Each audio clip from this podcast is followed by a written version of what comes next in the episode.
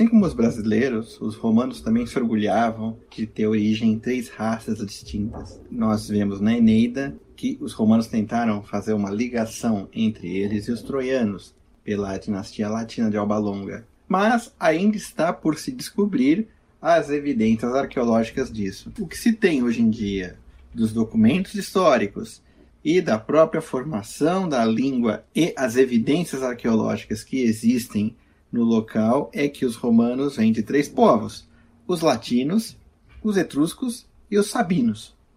Quem está acompanhando esse programa vê que frequentemente latinos, etruscos e sabinos são os sparring dos romanos. As brigas sempre são com esses três. E são esses três realmente os irmãos, três formadores de Roma: latinos, etruscos e sabinos. Os latinos, a gente já viu, eles foram os pilotos da romanização, eram os povos que viviam ali na bacia do rio Tibre, um pouquinho mais ao sul da bacia do rio Tibre, na região que hoje em dia se chama de Lácio. Não necessariamente na região moderna do Lácio, na região antiga do Lácio, que era um pouquinho mais ao sul. A região moderna do Lácio agora, ela pega regiões do norte que na antiguidade eram parte da Etrúria. Os latinos, realmente, você não tem identificação entre eles os romanos, porque todos se tornaram um grande povo só. Roma era uma cidade latina, o nome latino vem do rei, do rei latino, o rei, o rei aborígene de Laurento, quando Enéas ele chega, ele se casa com a filha do rei de Laurento, né, a filha do rei latino, e eles se chamam de povos latinos, né, em homenagem ao sogro. Mas os latinos são aqueles povos ali que viviam ali no entorno de Roma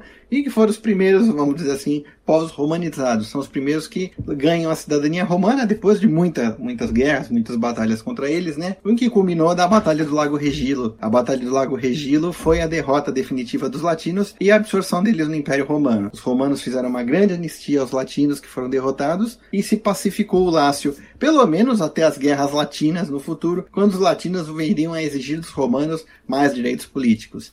Os segundos pais fundadores de Roma foram os etruscos, os famosos etruscos, né? Os etruscos eram um povo italiota que vivia ao norte, na região da Toscana, e na região agora do norte do Lácio moderno da Itália, né? Os etruscos eram um povo bem avançado, eles tinham uma língua e caracteres próprios, eles tinham bastante contato com outros povos, bastante contato com os gregos do sul e com os cartagineses do norte. Eles eram incrivelmente fortes, assim, para a época. Eles chegaram a dominar Roma e tiveram uma dinastia etrusca em Roma, a dinastia dos Tarquínios, Tarquínio Prisco, Sérvio Túlio, Tarquínio Soberbo. E a proclamação da República foi uma reação da aristocracia patrícia latina, né, aristocracia que era desde a fundação de Roma na cidade, fundação de Roma, os pais fundadores eram os patrícios, né, vieram os patrícios de Alba Longa, quando o rei Tulo destruiu a cidade e absorveu a população uma na outra. Então esse patriciarcado latino realmente antagonizou com a monarquia etrusca, porque como toda monarquia que busca aumentar o poder, eles buscam aliança com os plebeus. Então houve esse antagonismo entre a aristocracia latina e a monarquia etrusca, e a aristocracia latina deu a melhor e realmente venceu os etruscos, expulsou os reis de Roma. As brigas com os etruscos vão desde longe, entendeu? até o meio da República, a destruição de veios,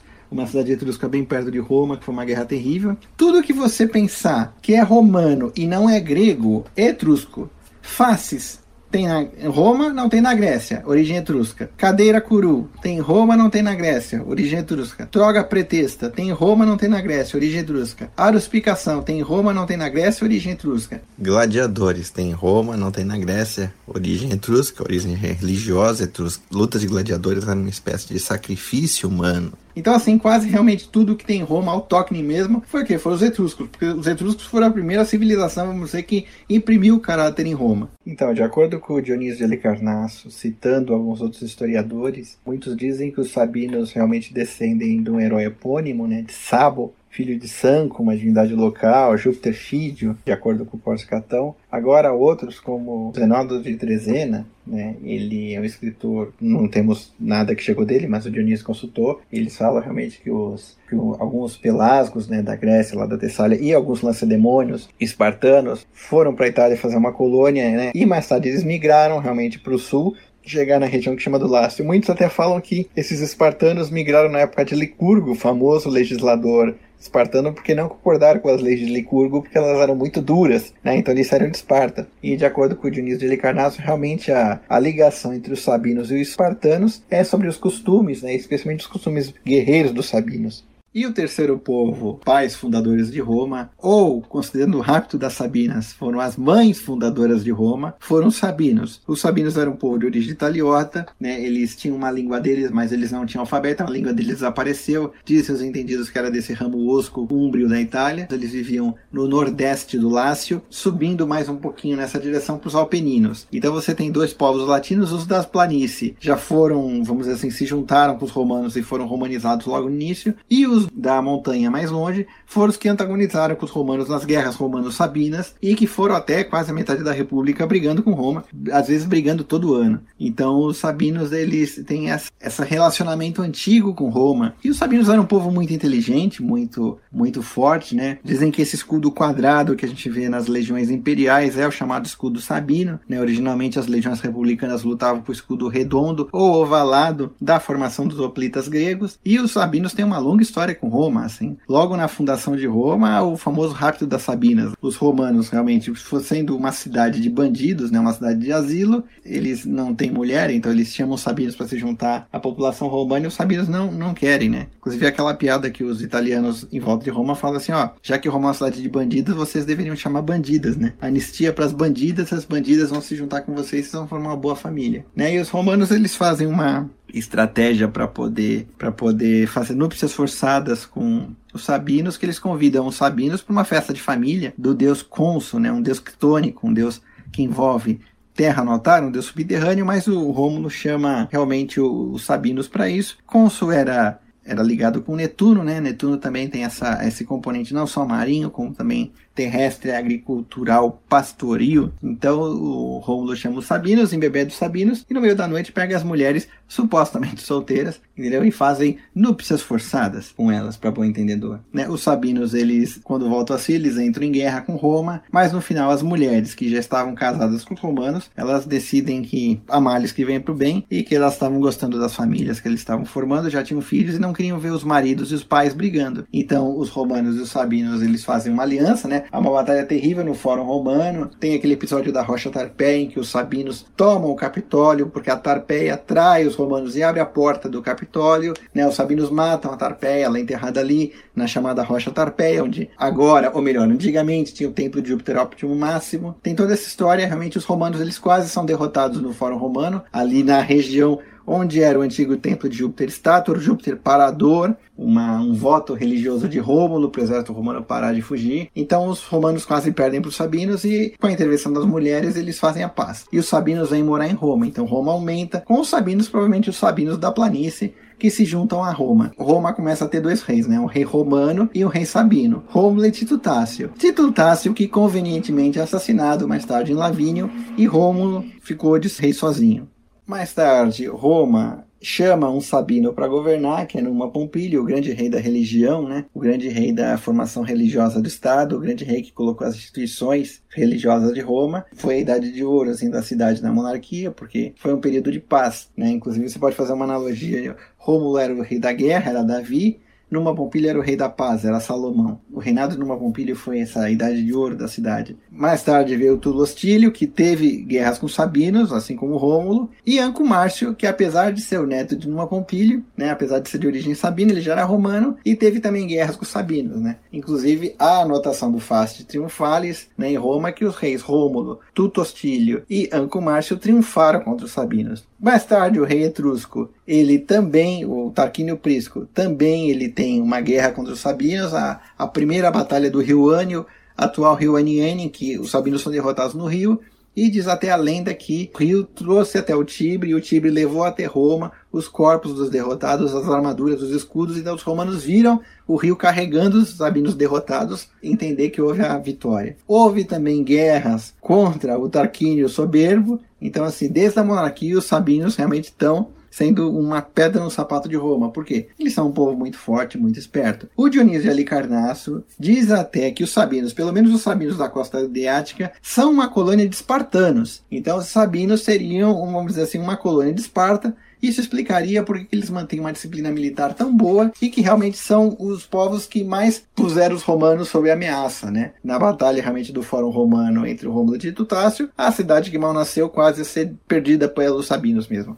Durante os primeiros anos da República Romana surge o que chamou-se de Guerras Romano-Sabinas, porque foi realmente um período de anos sucessivos de guerra incessante entre os romanos e os sabinos, né? Lembrando que devia ter muita cidade-estado e muitas tribos realmente, então os sabinos conseguiam, vamos dizer assim, mandar onda após onda de ataque contra os romanos. Então houve batalha no ano 505, houve batalha no ano 504, né, a famosa segunda batalha do Rio Anio, né, que foi lutada pelo Valério Voleso, que também foi uma batalha bastante sangrenta para os padrões da época. Houve batalha no ano 502 também, aquela batalha entre o, o Menênio Lanato e o Postúmio Tuberto, em que o Tuberto ele é emboscado pelos Sabinos, quase perde o exército, o Lanato ajuda, e mais tarde eles ganham o exército combinado, e o Tuberto ele ganha uma ovação e o Lanato ganha um triunfo. No ano 501 houve uma grande coalizão sabina contra Roma, mas né, os romanos fizeram o primeiro ditador, né, o titular já foi o primeiro ditador, e os sabinos desistiram da guerra, né, foi uma guerra sem sangue.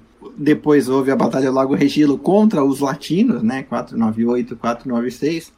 Em 495 houve a famosa Guerra de uma Noite Só, onde os sabinos fizeram uma coalizão relâmpago para atacar Roma. Os romanos souberam, liderados pelo cônsul Servilho, aquele da briga com Apio Cláudio, e realmente derrotaram os sabinos. Né? O exército foi para um lado com, com o Servilho, foi para outro lado com o Postúmio, né, e acabaram derrotando a coalizão de Sabinos e Volscos. Naquela época também, o Apio Cláudio que é o único caso de estrangeiro que vai para Roma e se torna patrício, né? Ele era um sabino, supostamente da cidade de Regilo, e ele não concorda com a guerra que o povo dele está fazendo para Roma, e como ele sabia que ele ia ter problemas, ele vem para Roma, né? Ele faz um acordo com o então cônsul Valério Publico e vem para Roma com a agência dele, a agência Patrícia, né, carregando mais de 5 mil clientes, e acaba entrando no Senado e mais tarde vira cônsul. No ano 494, Manlio Valério Máximo levanta 10 legiões na próxima coalizão dos Sabinos, né, que foi uma batalha também terrível, que depois da Batalha do Lago Regido foi a batalha que mais causou sensação naquela época. Diz os historiadores que realmente foi os romanos levantaram o maior número de soldados naquela época para a grande luta contra os Sabinos. Depois dessa época, assim, do início republicano, dos primeiros, vamos dizer assim,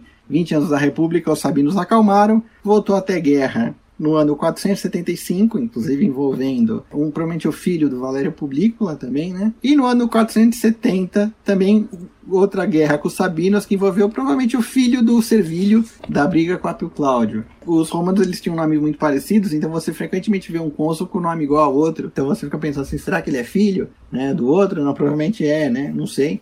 Os Sabinos, assim, depois de tantas derrotas sucessivas, né? Provavelmente os Sabinos cada vez mais longe vão tentar atacar Roma, sossegam um pouquinho, né? No final, assim, o último registro da derrota dos Sabinos foi 290 a.C., foi a derrota final dos Sabinos, né? O cônsul Manlio Curio Dentato, ele, ele realmente derrota, assim, os últimos povos sabinos. Nesse período é meio complicado porque nós estamos num buraco da história, onde o Dionísio de Halicarnasso, infelizmente, não tem mais, se perdeu os textos na secessão da plebe. Tem um buraco, que é o final da tomada da Itália, primeira a Guerra Púnica. Há um buraco, porque a obra dele se perde aí também, só se tem um resuminho. E o Políbio, que narra a Primeira Guerra Púnica, ele está preocupado com a Sicília, não com o final da tomada da República Romana. Então você tem um buraco historiográfico mas se sabe isso, que nessa época realmente os sabinos foram derrotados pela última vez, e como praxe, os romanos vencem no campo de batalha, mas são derrotados politicamente. Os sabinos, eles 290, eles perdem a batalha, os romanos derrotam, mas dão a eles a cidadania sem sufrágio. Ou seja, eles entram no direito romano, eles ganham direito de cidadania, mas não podiam para Roma voltar. Em 268 a.C., os romanos dão o direito de cidadão completo para os sabinos. Então os sabinos, vamos dizer assim, se integram no direito romano, provavelmente se romanizaram. A tal ponto que a língua sabina se perdeu, todo mundo na região da Sabina fala latim. Há quem diga com indícios na historiografia antiga e nos fonemas modernos, que se sabe da, do pouco que se tem da, da língua falada, que os sabinos e os samitas, que eram um povo italiano do sul, provavelmente eram parentes, né? Samita, sanfita, sabino, é a mesma raiz, a diferença é que seriam um do norte e do outro do sul. Sanitas também eram um povo muito forte do sul da Itália e até deram grandes derrotas aos romanos, de maneira análoga aos sabinos. Então, não é improvável que sanitas e sabinos fossem o mesmo povo, né? Os sanitas no sul, os, os sabinos no norte. Ensanduicharam Roma. É que Roma não lutou contra eles ao mesmo tempo, né? Mas assim, os sabinos eles sempre estão dentro do imaginário romano como um dos pais de Roma. E sempre aquela imagem de força, de poder. Né? Você vê os discursos de Cícero, né? ele sempre cita os sabinos, mas de uma maneira, mas de uma maneira assim bem, é que eu dizer assim, bem de orgulho, né? Ah, a antiga raça sabina, a força dos pais sabinos, né? Sempre com um efeito retórico de, de orgulho, assim, né? Aquela parte que fez parte da, realmente da história de Roma e que Roma auriu a força dos sabinos.